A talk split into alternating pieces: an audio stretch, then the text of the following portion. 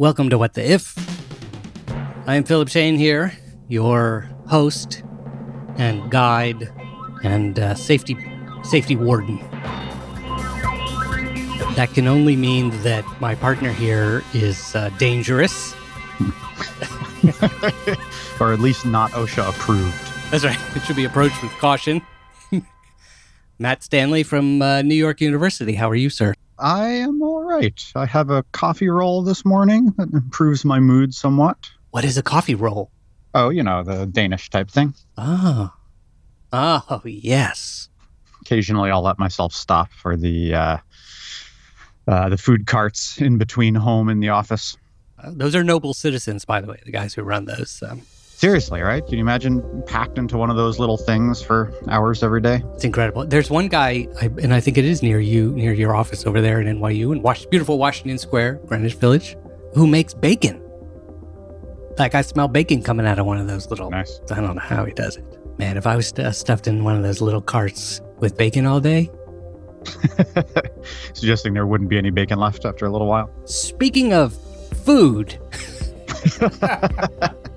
what an if we have today. Holy moly, holy moly. This one comes uh, from a celebrity, a legend. Robin Brad Pitt? Brad Pitt. yes. That would be fun. Let me let me talk to Brad. Let me see if I can get him on this show. If it has any suggestions. Yeah, I would uh, actually. Tarantino would be amazing. Can you imagine if we did? We, we need to do this in I'll bet Tarantino would have some interesting ifs. Yeah, Yeah. sure would. Based on some crazy B movies. This comes from a celebrity named Robyn Miller, and that's Robyn with a Y.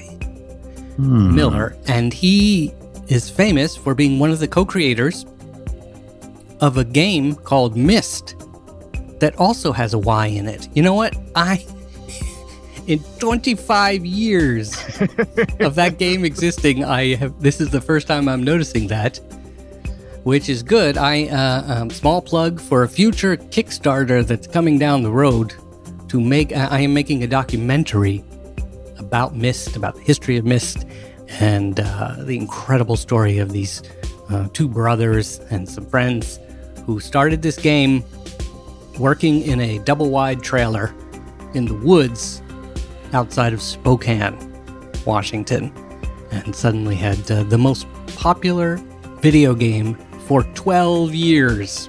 Wow.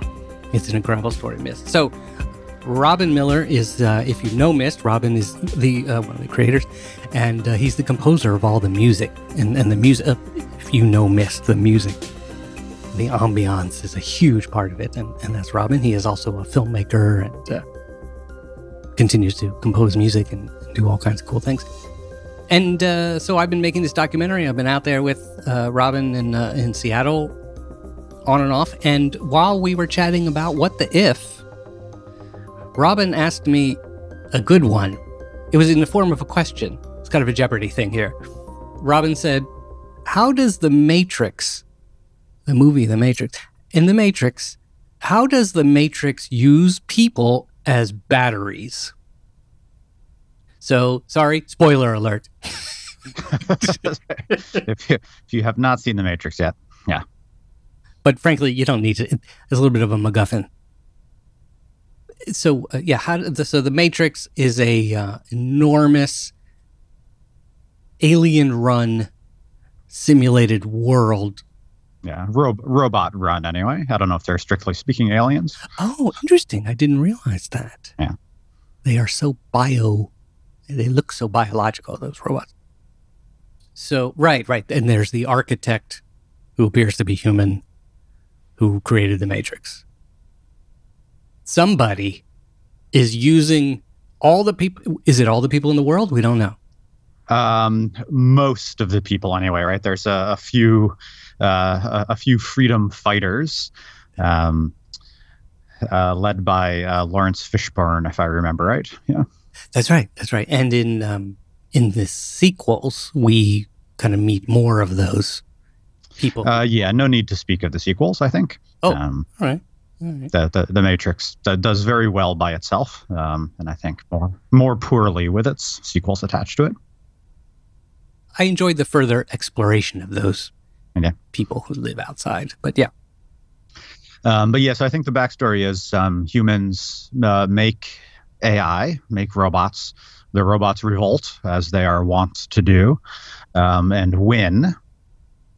And then the robots enslave humanity by using us as uh, as a power source, uh, and then keep us all keep our consciousnesses going in this uh, virtual world, and that that is the eponymous matrix. I believe that's the the backstory. Yeah. Right. So for some reason, we need to be entertained while we are used as batteries, I'm, or maybe that's what generates the energy. We we have exciting adventures in our minds, and that gives us more energy. I don't know. Well, this is kind of what we need to to figure out today. I think is. Um, yeah, so if we were a hostile machine intelligence that wanted to enslave humanity, what might be a good way to go about doing it? This is interesting, actually. I, I have not heard a lot of discussion uh, uh, from this angle. What if we, we look at the Matrix, the movie The Matrix, from the point of view of the robots? That's kind of cool. Or or or whoever runs the robots. It's definitely the robots are are self running. Self running. Okay, right. Yeah. What the if we could use people as batteries? Yep. Let's start let's start small. Let's start small. I just know all too little about this. Considering that uh, one of the subjects I studied in college was electrical engineering. I've forgotten all of this. All here, let me start with this. In, in terms of using a living thing as a battery, a potato apparently ah, yeah. can light a lamp. What's going on there? Yeah, that's right. So if um actually I don't know if kids do this anymore. Once upon a time, the classic science fair project was the the potato battery in which you um plug some some wires into a, a battery, then uh, into a battery into a potato, generates a low level uh, voltage, which you can then use to run something like uh, I think a clock was the the classic thing you you did with the uh, with the potato. So the potato, the potato battery is actually pretty similar to the regular what you think of as kind of the regular battery like the double a cell or the c cell those little cylindrical ones and the important features there is some acid and some metal. And the acid um, pulls electrons out of the metal. Okay. The acid, the acid pulls the. Okay, so the acid, an acid that you're saying is in the potato. Well, that's right. So the potato is itself acidic. Aha. Uh-huh, okay.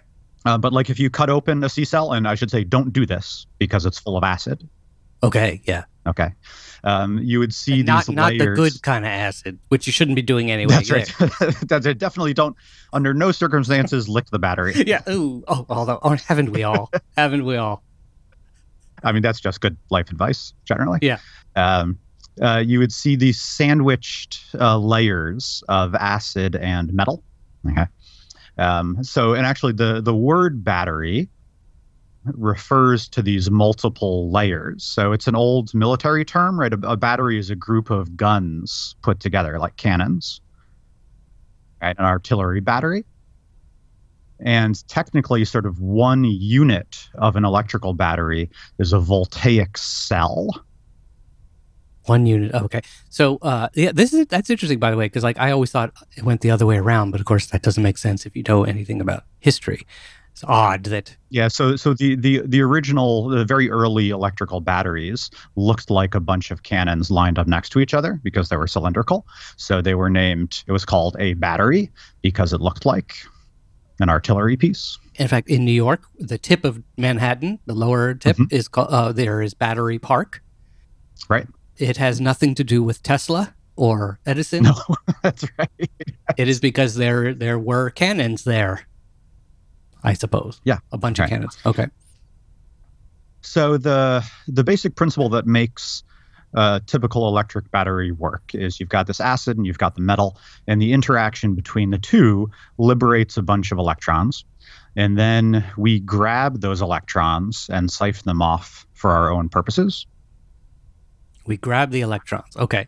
Mm-hmm. Oh, and siphon so them off. This starts to sound like the Matrix already. That's right. so that's right. So sort of a clever arrangement of wires. Uh, you can siphon those electrons off, and that's uh, and that works pretty well. So essentially, what you're doing there is you're capturing the chemical energy being liberated by the acid and turning it into electrical energy, which is pretty cool. Chemical energy being coming from the way the uh, uh, the, the, way the actual yeah molecules are arranged and interact with each other, and they let their electrons go. Yeah, the, the, the acids kind of rip the electrons out. Yeah. Wow. And the battery now, interesting. You, you say battery is a, like a, a, a bunch of cannons. Is that because, like, when I think of a single battery, you're not saying there's a battery inside there. No. So when, when you think of one battery, like a double A cell, is actually my guess would be dozens of individual acid metal interacting surfaces. So it's kind of a sandwich, uh, a multi layer sandwich of metal and acid all stacked together and rolled up. That's that. Speaking of food, that just sounds delicious. Don't, uh, again, I must reiterate do not do anything with the batteries and your mouth. Do not eat them. Do not lick them. But if you go to one of the great, the classic historic delis in New York, and I know Los Angeles has some, and I'm sure Chicago does as well. But uh, for instance, the the the now lost Carnegie Deli in uh, Midtown Manhattan was legendary for those enormous sandwiches. I think they even had a sandwich called the Tower or something. But basically, it was just all kinds of you know between two pieces of rye bread an insane amount of different kinds of sliced meat, cold cuts, basically. Wow. Corned beef, pastrami. Yeah, sliced nice and thin, right? Yeah. Sliced nice and thin, but then literally stacked up like a foot high. oh my god! Yes. Good luck eating that. Yeah. Yeah. Um, so so let's see here. So that so that's the classic chemical battery, and they have a certain amount of energy in them because the energy comes from the interaction of the acid and the metal.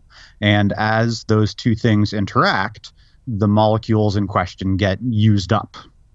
Right. So after a while, there's no more acid left to interact with the the battery, or uh, with the with the metal, um, and that's why your battery goes dead. That's interesting, actually. Right? And that acid is basically just eating away the metal.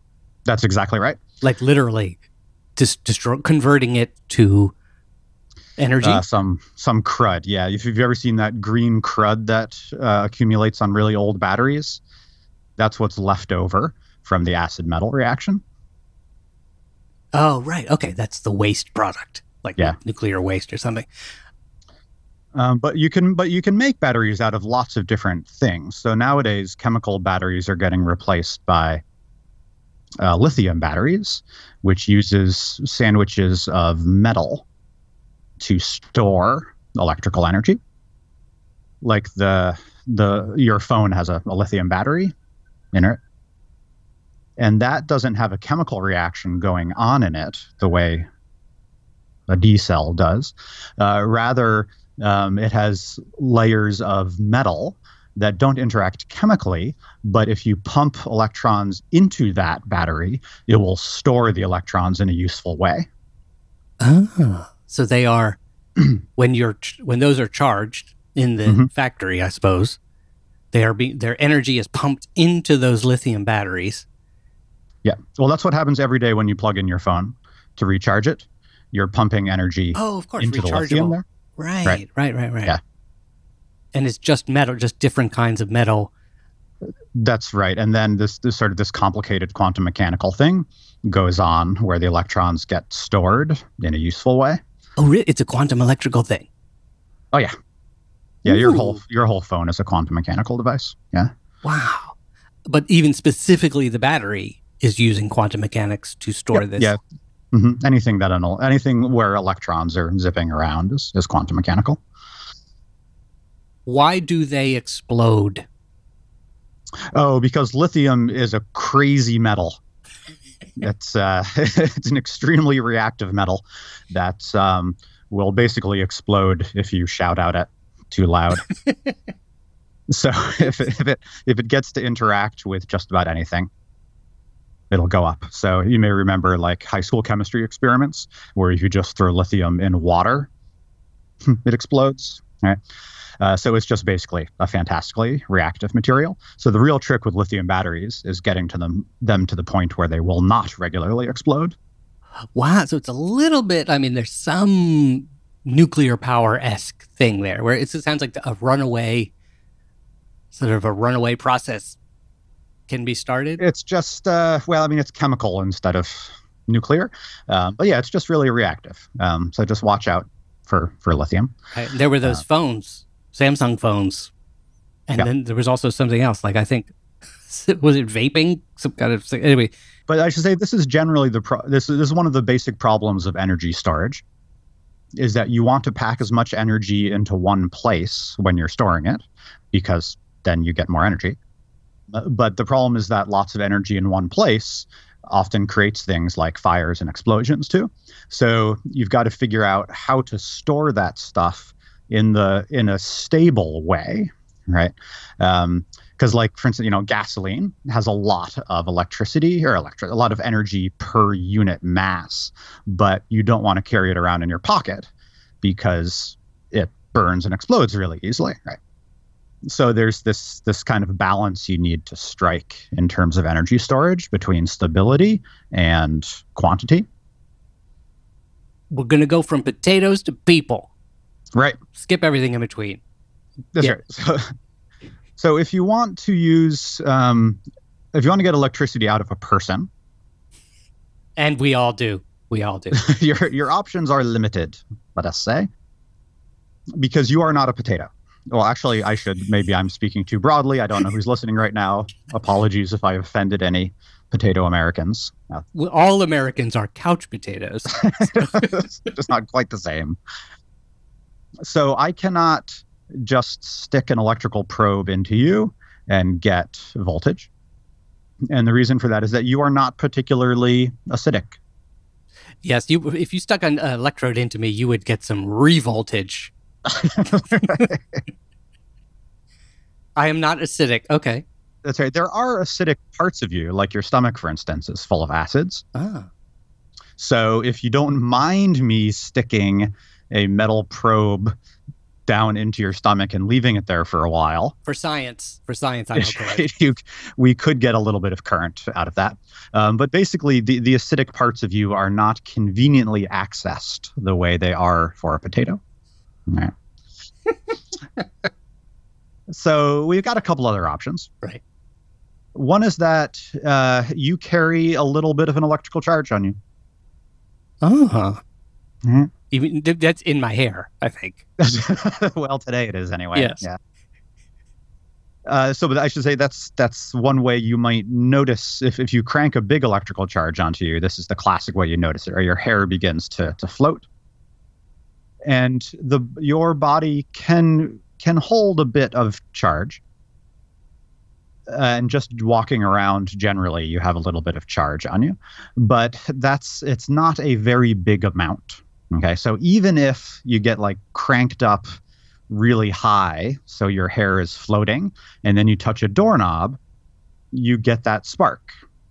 Right? Ah, That's pretty right. cool. Uh-huh. Have you ever had this happen? Right? Yeah. And the spark, so this is an important thing to know about electricity, is uh, when you're thinking about uh, an electrical event, there's two things you need to think about. One is voltage, and one is current. Okay. So voltage is a measure of sort of how hard the electricity is pushing. And then current is a measure of how many electrons are being pushed. Okay, so you can have a low voltage, high current situation where the electrons are not being pushed very hard, but there's a lot of them. So, for instance, if I if I think of a, water metaphor, in a let's say just in a small sink faucet, Mm-hmm. you can turn that up all the way and you're going to get very high voltage like very the water's coming out It's with pushing really force. hard, right? Yeah. but it's only a small amount of water compared to what's going over niagara falls Yeah, that's an excellent way to think about it. So if you think of uh, an, an electrical circuit as a waterfall, the height of the waterfall is the voltage, right? how how fast the water is going to be going by the time it hits the bottom.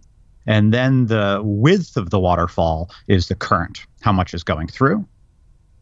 Okay.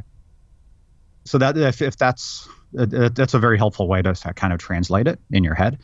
So a car battery, for instance, has low voltage. It's like 12 volts. That's not very much, but it has a lot of current, so it's quite dangerous.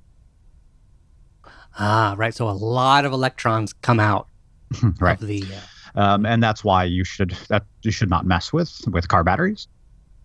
And current is essentially what does stuff. The the reason your car needs a lot of current is because it has a lot of things to to run. And then you can have the opposite, something that's high voltage but low current. So the, the the metaphor there would be a waterfall that's really high, but only you know like a mile high, but is only six inches wide. Okay. So that would actually not be very impressive, right? It would be hard to run a water wheel with that. Uh, so the equivalent there would be you shocking your uh, finger on a doorknob. You might actually have a thousand volts in that in that little spark you get but the current is tiny. And you know it's tiny because it just comes and goes right? It just vanishes in a fraction of a second. So you can't really run anything off that amount of current kind of like it's like a sneeze. Yeah that's a good way to think about it. Yeah. Mm-hmm. and you're done. Or right? spit. Yeah. Yeah. So so humans are not very good at holding electrical energy in that sense. That is we can't just kind of hold current in our bodies very well. Ah holding current. Which is disappointing. Which mean um, which would mean storing a lot of but current is also basically the number of electrons yeah that's a good way to think about it and so we can't store a bunch of extra electrons in us Right. We are not built well for that. And, um, you know, complain to your manufacturer. exactly. There is another option, though. Oh, good. Um, so oh, good. Because because last... we need these people batteries. over the last couple of centuries, humans have be have become very clever at figuring out ways to strip electrons off of things. Once we discovered that electrons could do cool things like uh, run lights and cook food and display cat videos. We're like, all right, we gotta find more, all the possible more, ways we can. more. Right? Yeah. So we got so we tried chemical things. We tried rubbing cats on our heads. we've uh, we've got electrical generators per se, and one of the things we found is that you can wherever you have a temperature difference, you can get a small amount of current too. All right. So if you take a hot thing and a cold thing and you run a wire between them, you get called a thermoelectric current. Okay. Because okay. from the the hot, it, it tries to it wants to balance out. So the hot. Yeah, that's a good way to think about it. And so it runs the electron. And and again, we just siphon off the electrons as it's trying to to even itself out. So thermoelectric uh, currents are small but steady because it's small but steady, um, we don't use them very often. Like you would not encounter thermoelectric generation in your ordinary life very often, um, because there's lots of better ways to to generate that electrical current. So it's just not worth the effort usually. Right, and I'm guessing it would that that you need a greater and greater difference between the hot and cold. That's exactly right. the the um, The bigger the temperature difference, the more electricity you get. So generally it's um, and this this will come back to bite us in a moment too. It takes energy to set up the temperature difference in the first place. So that's not usually worth that effort. But sometimes you can you can take advantage of it. Like if you have some naturally hot place like say um, a lava tube full of lava you could stick a, a probe down into that and then the other end of the wire is at room temperature, um, and the temperature difference between the lava and the room generates an electrical current. Is that what they're doing, like in Iceland? It is not actually. That's an interesting question. That's because there are thermoelectric power plants, like you say, in, in Iceland and other places. Um, and the fact that they don't do it this way it tells you how inefficient thermoelectricity is. What they do in Iceland is uh, kind of cool and a little terrifying. Is they take water and they shoot it down into the lava which then heats up the water to fantastic temperatures. And then they pump the hot water back up and use that to run a steam turbine. Wow. And the water doesn't come up with whatever is boiling inside. It totally does. So it gets um, so all kinds of crud gets generated along the way. Um, and then that if you so if you've been to Iceland, if you go to Reykjavik or like if you you do a search for Reykjavik tourist spot, one of the things that will pop up is the famous Blue Lagoon, which is this wonderful spa type place full of you know naturally hot water in this this kind of bluish mud um, that's good for your skin. And that bluish mud is actually industrial waste from the thermoelectric plant. so it's so funny to I'll I'll send you a picture of myself when I was there because it is actually a, a, lot of fun but it's so interesting to see hundreds of tourists swimming around literally in industrial waste. Wow. So that movie The Blue Lagoon with Brooke Shields and some I can say Brooke Shields was not present. Um, that was not a uh, activist um, eco- no. pro ecology movie. It had nothing to do with this. Yeah. So if um so uh, so even in the places where we do use temperature natural temperature differences to generate electricity, we still don't use thermoelectric systems. It's just not like the the numbers are small, so it's not worth it's not worth doing for the most part. Uh, that said, there are some interesting uh, applications where you do use. So one of the places you see this is in space probes, actually, um, and this is going to get a little heady because um, there, there's a bunch of layers going on here. Our audience likes heady, I think. right. So um, deep space probes often are powered by plutonium. And when people hear space probe powered by plutonium, they think, oh, well, it must be an atomic reactor. And that's not the case because atomic reactors are huge and and far too bulky to, to send up into space. Instead, you're taking advantage of the fact that plutonium is hot because it's radioactive.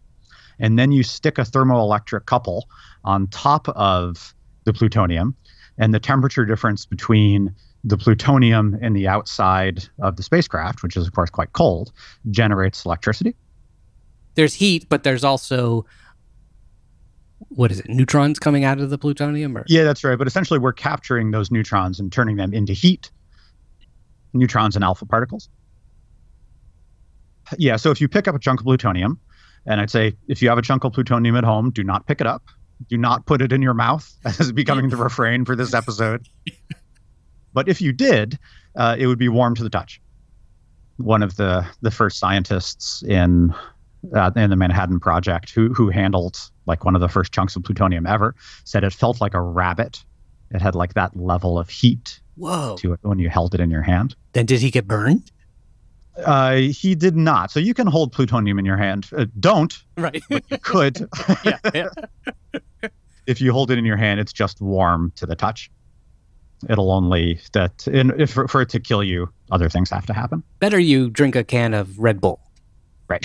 if you need that oh, so energy. Is, that's right. It's, it's, it's, similar health effects. Exactly. yeah. Not necessarily healthy. Yeah. So these this is useful for things like space probes because a thermoelectric system has no moving parts. Brilliant.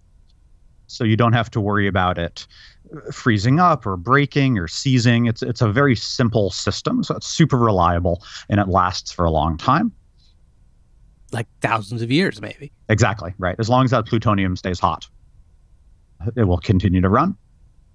If you're running, if, if you don't need a lot of electricity, that is a lot of current, then it's a good system. And space probes run on tiny amounts of electricity. So, right. And I guess they are in a as cold an environment, almost as cold as an environment environment as you could have. That must help too, right? Yeah, temperature in outer space gets weird for various reasons. We can do another episode on that sometimes. Uh, but yes, you get a good you get a good steady temperature difference, which is what you want. So people. All right. So we we are we've so so that is all to say. Yes. Human beings are warm, right? Not unlike a rabbit. Oh yeah, I see it coming. if I stick one end of the probe on some hot part of you. You can select whatever part you like. and then I put the other end in, say, a snowbank. I've got a temperature difference. Ah. and I can run a little electricity off of you. So if you like when you're you're making snow angels or building a snowman or whatever, you're out in the snow. If you uh took a wire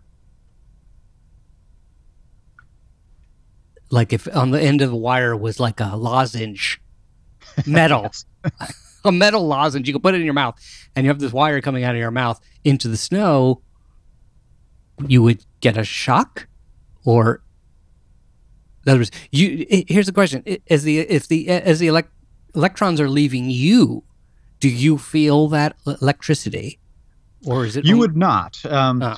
uh, you would feel your yourself getting cold because you're surrounded by a colder environment, right? Right. Just as always when you're making snow angels. Right. Um, the trick of the thermoelectric system is it's just um, uh, sneaking electrons away in that cooling process. So you wouldn't notice anything different. you would need a second wire that pulls off the first wire To measure that, yes. yeah yeah okay Um, so you're so that would give you roughly, you know, it's a roughly hundred degree Fahrenheit um, gap between you and a chunk of ice. Right, just kind of making up some numbers. Sorry, I imagine you could wear like a full body suit of metal. Is that Yep. right? And you jump, Mhm. and, and w- would that have to be a special kind of metal? It would, yeah. So thermoelectric systems, again, you need special kinds of metals layered up. So it would not be cheap and it would not be easy to make, um, but you could do such a thing. Yeah. Right. What do we know? What kind of metal that might be? It's usually yeah, a layer of a couple different weird things like zinc and gallium or something like that. Okay, so you've got your zinc gallium, Yeah. three piece suit on. Suit, yeah, and that's generating a little bit of electricity. Right. So that's cool. So remember, we're the the villainous machines, right? And Yes. we want to run ourselves off of these, off of people. Yes. So fortunately, there's you know a few billion people out there. So even if we're not getting a whole lot of electricity off of individual ones, we might be able to strap them together and create a bigger power source. How much power are we getting out of one person?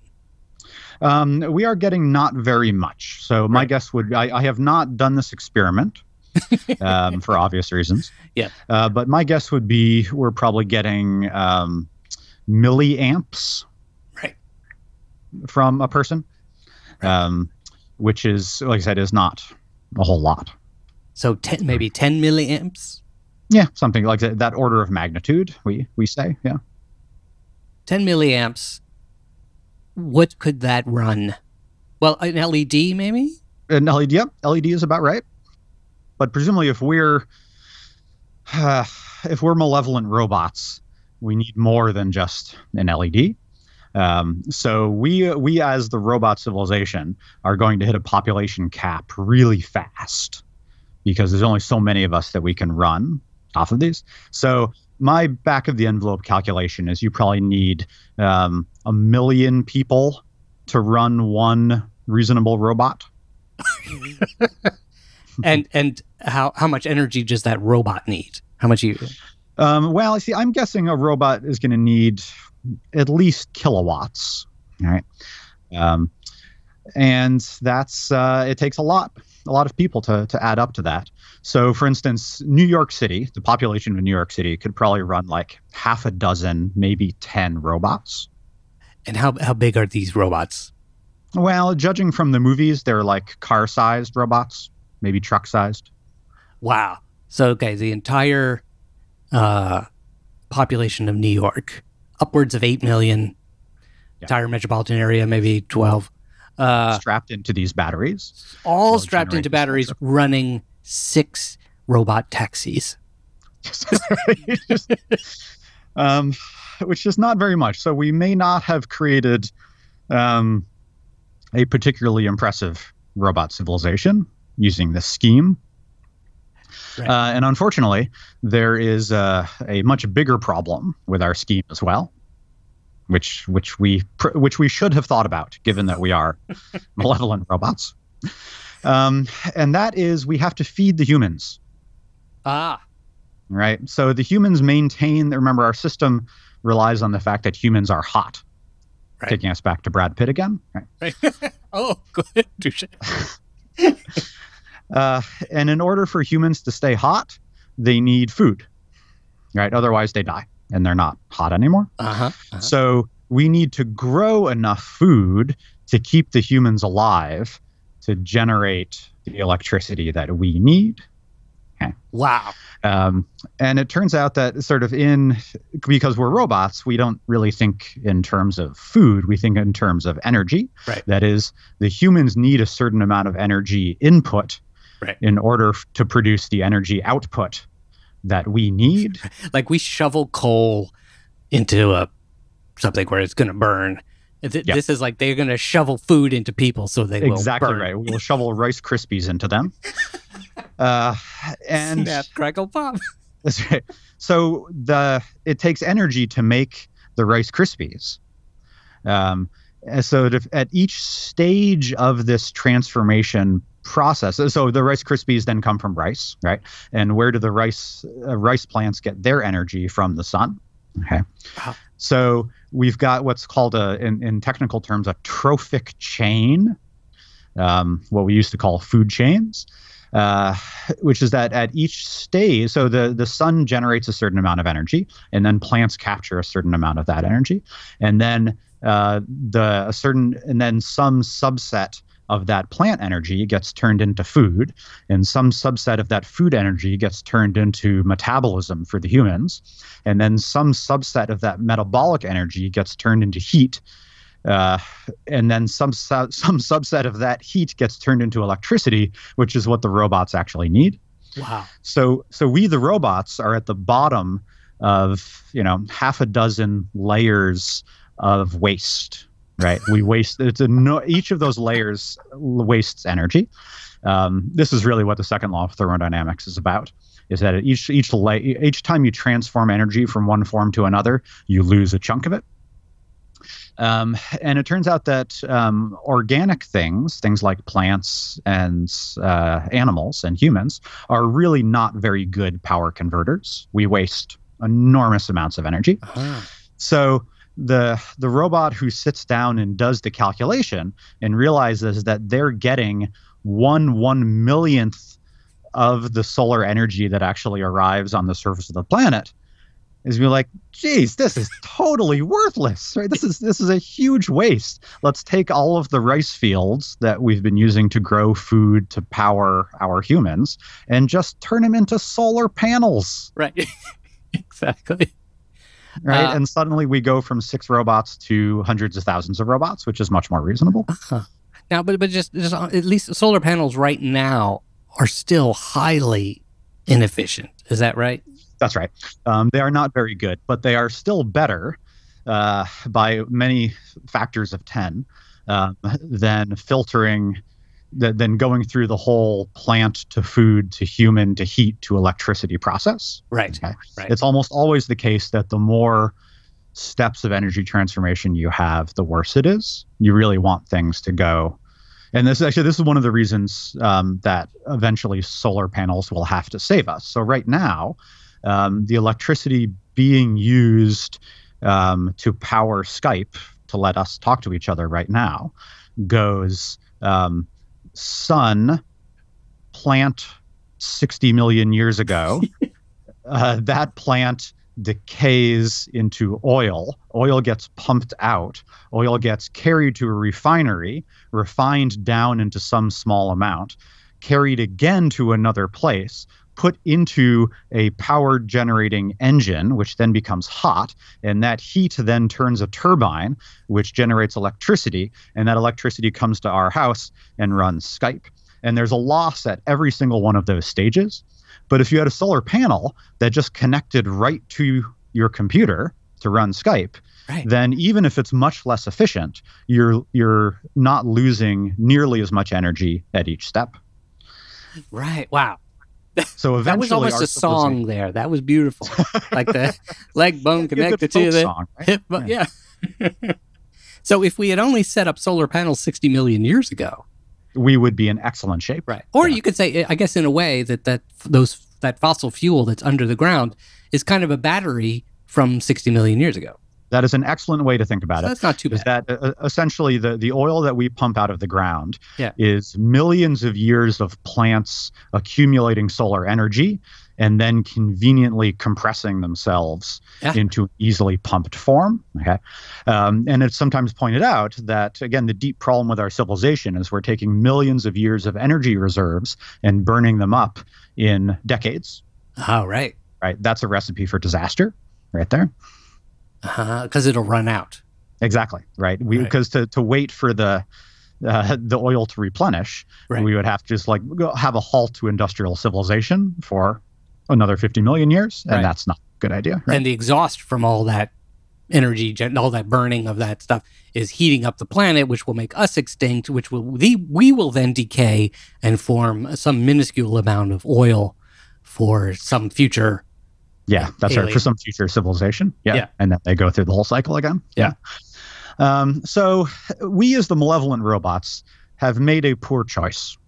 Uh, that is, humans are not a good way to energize our civilization. as they say, you know, criminals are often not brilliant. Just because they're criminals doesn't mean they are masterminds.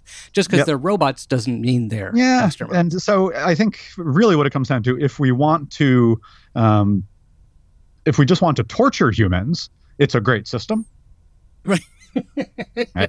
Right. It's Um, actually and- productive. I mean, yeah put them to and work. that may be the case right we Yeah. just want revenge for whatever it is they did to us Yeah. um, but you know all the times that they made us play world of warcraft or whatever and That's they right. kept beating us right and we're like okay finally Right. Well, we were their slaves, so we turned them into slaves. I mean, that, that's just that just makes sense. That just makes right. sense. So it doesn't make so our scheme doesn't make sense in energetic terms, but it might make sense in emotional terms. Right. Right. Hey, we get to inflict suffering on the humans. I guess that's kind of cool. Now, in the Matrix, is there some sense of like, are they using our minds in some way? Our Well, so I should say this this is an interesting. So uh, legend has it Yeah. that early drafts of the scripts for the Matrix um, had the robots using us not for power in the way that we've been talking about, but rather for computing power yeah. in our brains. Yeah. That is, our brains are pretty good computers. Um, so the machines uh, used our brains uh, as cheap computing, right? And that makes a little more sense, um, because we our our brains are have you know are the result of billions of years of evolution for processing information. Um, and and they grow on their own, right? You just feed them Rice Krispies, and the brain gets bigger. So that's pretty cool, right? So you you could imagine that um, our brains are better at processing something than uh, processing certain things than silicon-based computers would be. Um, and I should say I find that a much both both a more scientifically compelling idea and also a whole lot creepier too.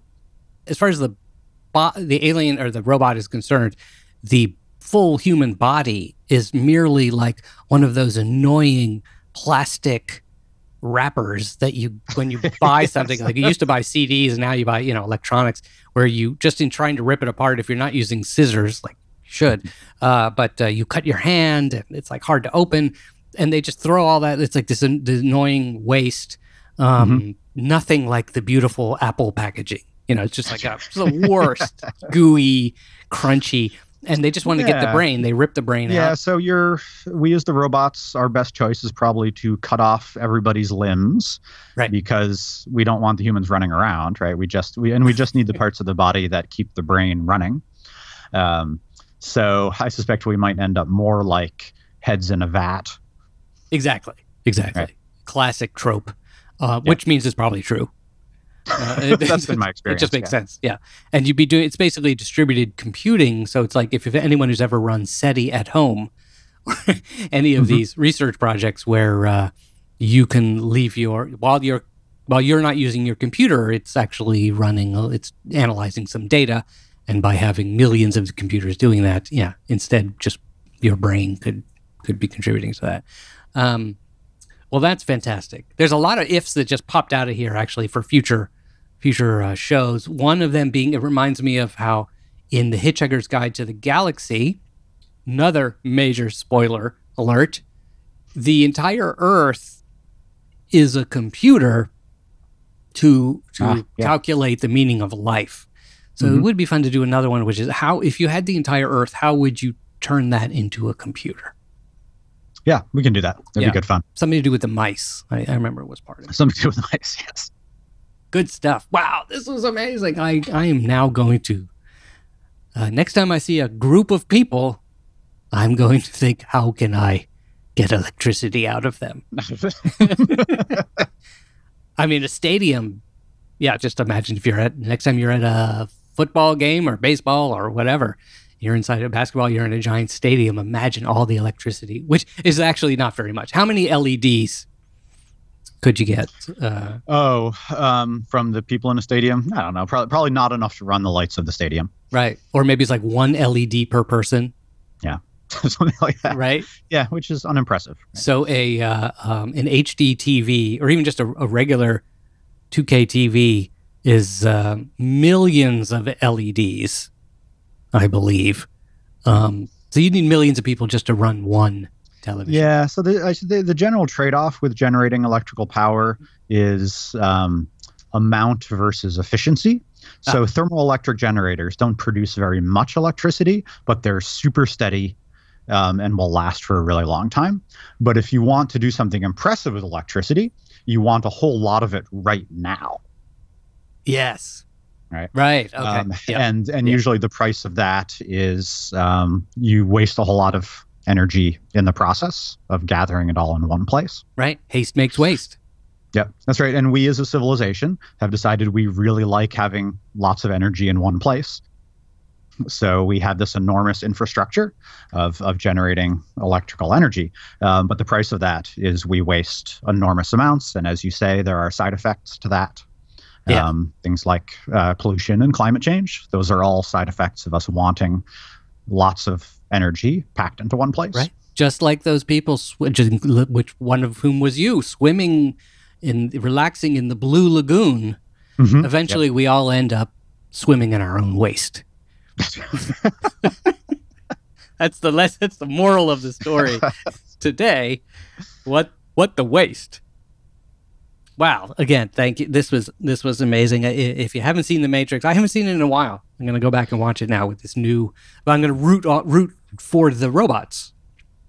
Yeah, you go know, for it and see how a- that goes. Yeah, new- and then I should say, actually, as you say, in the sequels, we get to meet some of the robots um, in a different way and, and get maybe some some more sympathy for them.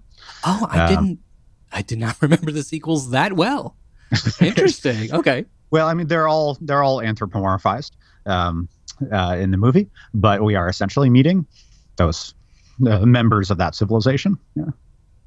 So uh, that was a little bit of backstory, a little origin story, a little bit of the uh, tech underneath the Matrix, should you choose to build your own.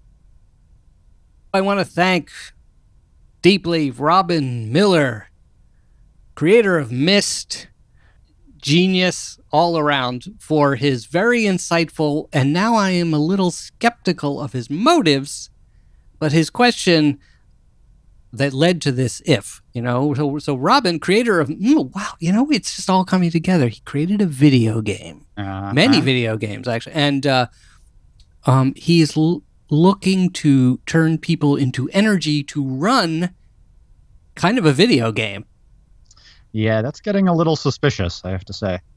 Thank you very much, Robyn. And and uh, you are going to receive a finger puppet uh, of a famous scientist or science fiction character from the Unemployed Philosophers Guild.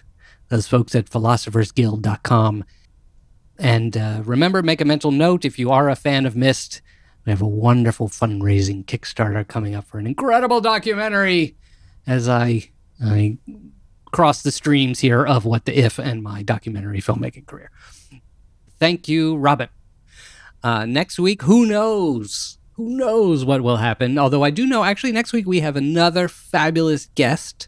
It'll be a surprise, but I'm very excited about this, uh, about them coming um, to the show. And uh, go to our website if you want to find out more insane, post apocalyptic, pre apocalyptic, apocalypse causing ideas we've ever done. We've done uh, more than a hundred, many more than a hundred of them.